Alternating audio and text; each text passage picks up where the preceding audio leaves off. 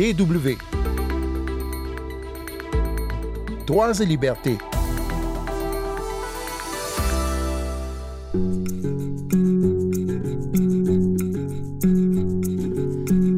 Départ des casques bleus du Mali, qui va s'échelonner d'ici à la fin de l'année, aura sans doute des répercussions sur la sécurité du pays, peut-être aussi sur la logistique des élections, puisque depuis dix ans, c'était la MINUSMA qui aidait à acheminer le matériel électoral dans les bureaux de vote éloignés de Bamako.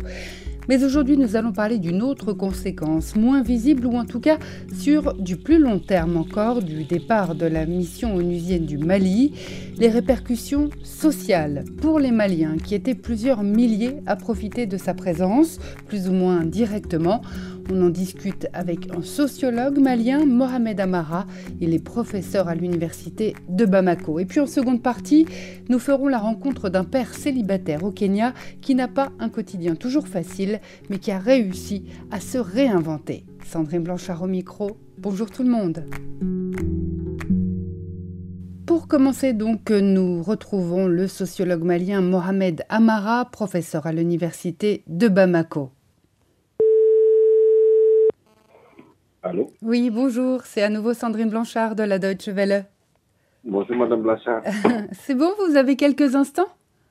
Oui, oui, oui, oui c'est bon, il n'y a pas de problème. D'accord. Pour euh, bien régler votre micro, comment est-ce que vous voulez que je vous présente?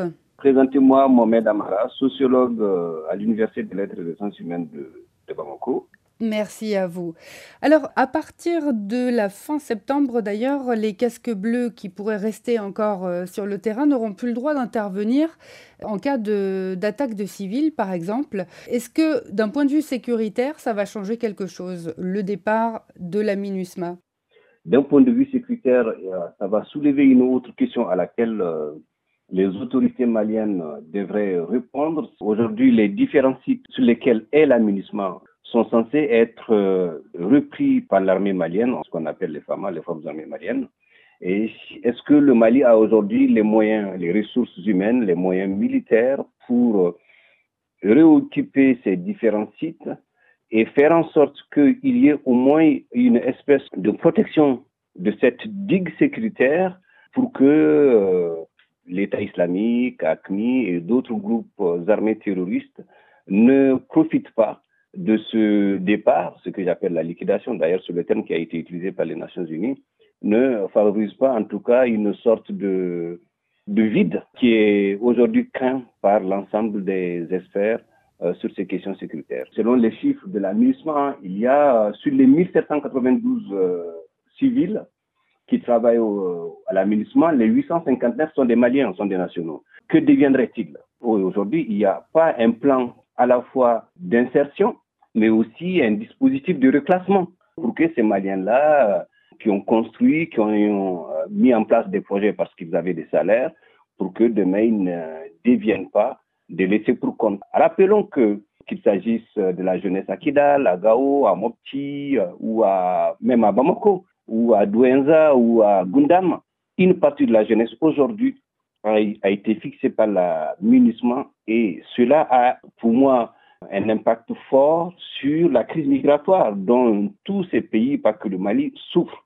Enfin, il y a eu tout un travail de SAP de la MINUSMA lié aux enjeux géopolitiques actuels dans lesquels le Mali est pris. Il n'y a pas que le Mali. Euh, ce qui se passe entre la Russie au niveau du Conseil de sécurité et les quatre autres membres du Conseil de sécurité.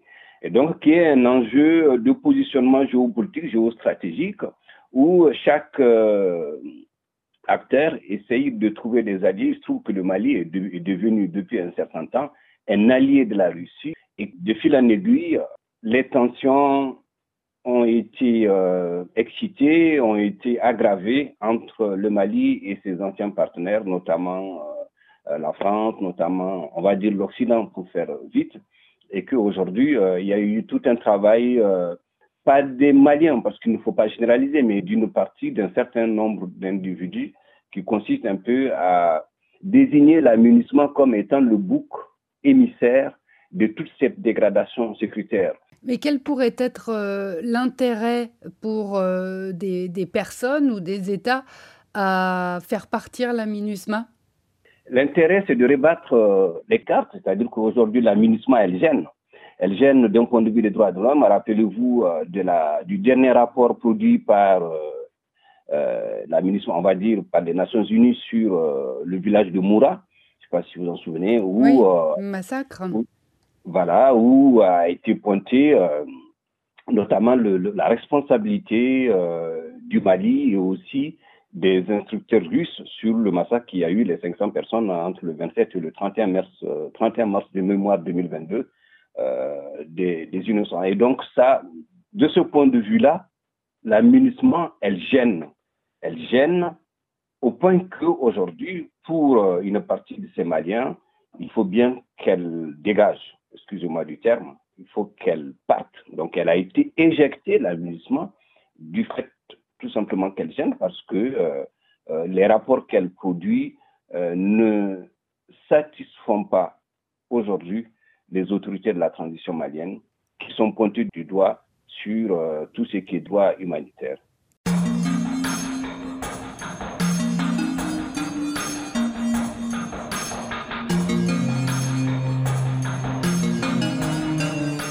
Vous écoutez bien Droits et libertés sur les ondes de la Deutsche Welle.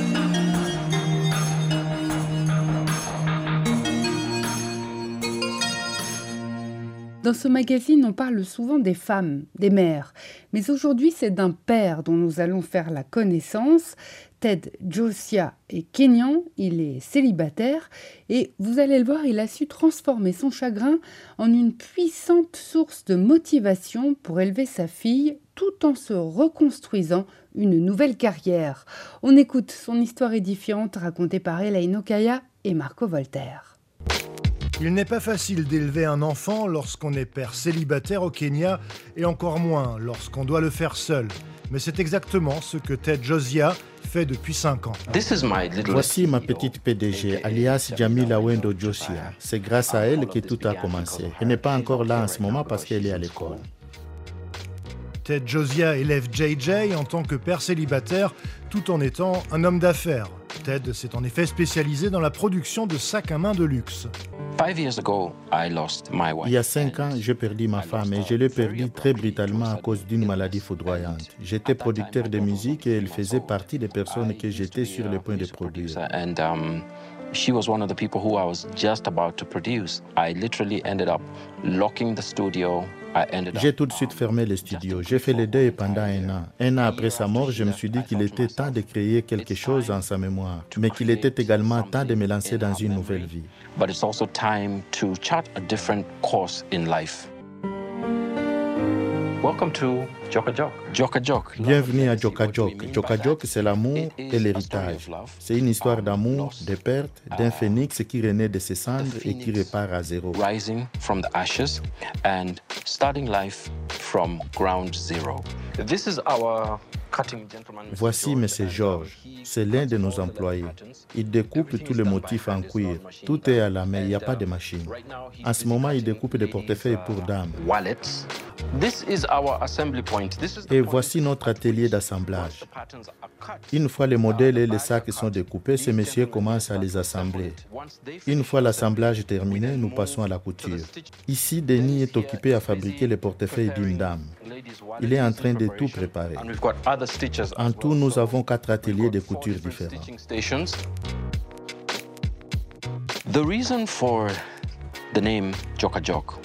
La raison du nom Jokajok est double. Je viens de la communauté Luo. Jokajok est le premier groupe de Luo à être arrivé en Afrique de l'Est depuis l'Égypte et le Soudan par le Nil.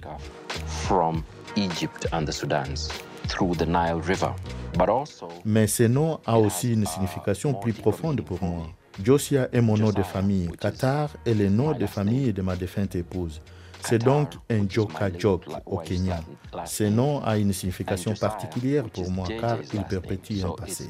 Joka Jok, Kenya. It's a special meaning for me because it means that then the legacy lives on in that name. Le parcours de Ted n'a pas été facile. Il veut inspirer les gens, mais pas seulement en tant que père célibataire.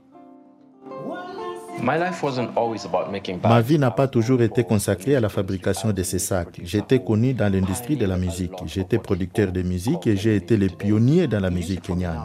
Aujourd'hui, la musique est pour moi une passion. Je vais faire de la musique qui raconte des histoires. D'ailleurs, ce que vous écoutez est un extrait du prochain album. Personne ne sait que je suis sur le point de sortir un album après 20 ans d'absence dans l'industrie musicale et je croise les doigts pour qu'il soit agréable.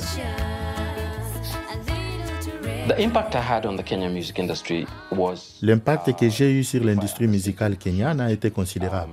Ma musique s'est retrouvée dans la sphère politique. Des chansons comme Ngongwale de Didi Maji que nous avons produites en 2002 sont encore jouées aujourd'hui pendant les campagnes et les activités politiques.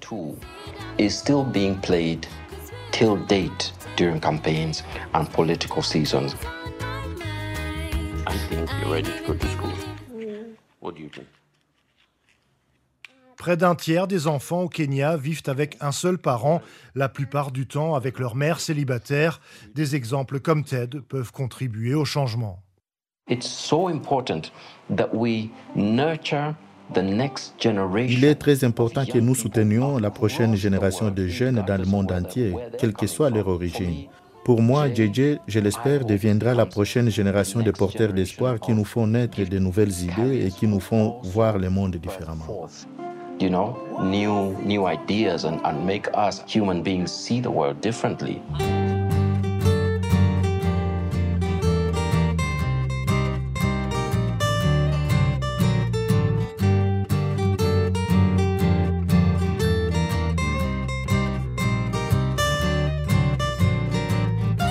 Merci à Hélène Okaya et Marco Voltaire pour ce portrait du Kenya. Merci aussi au sociologue Mohamed Amara, professeur à l'université de Bamako.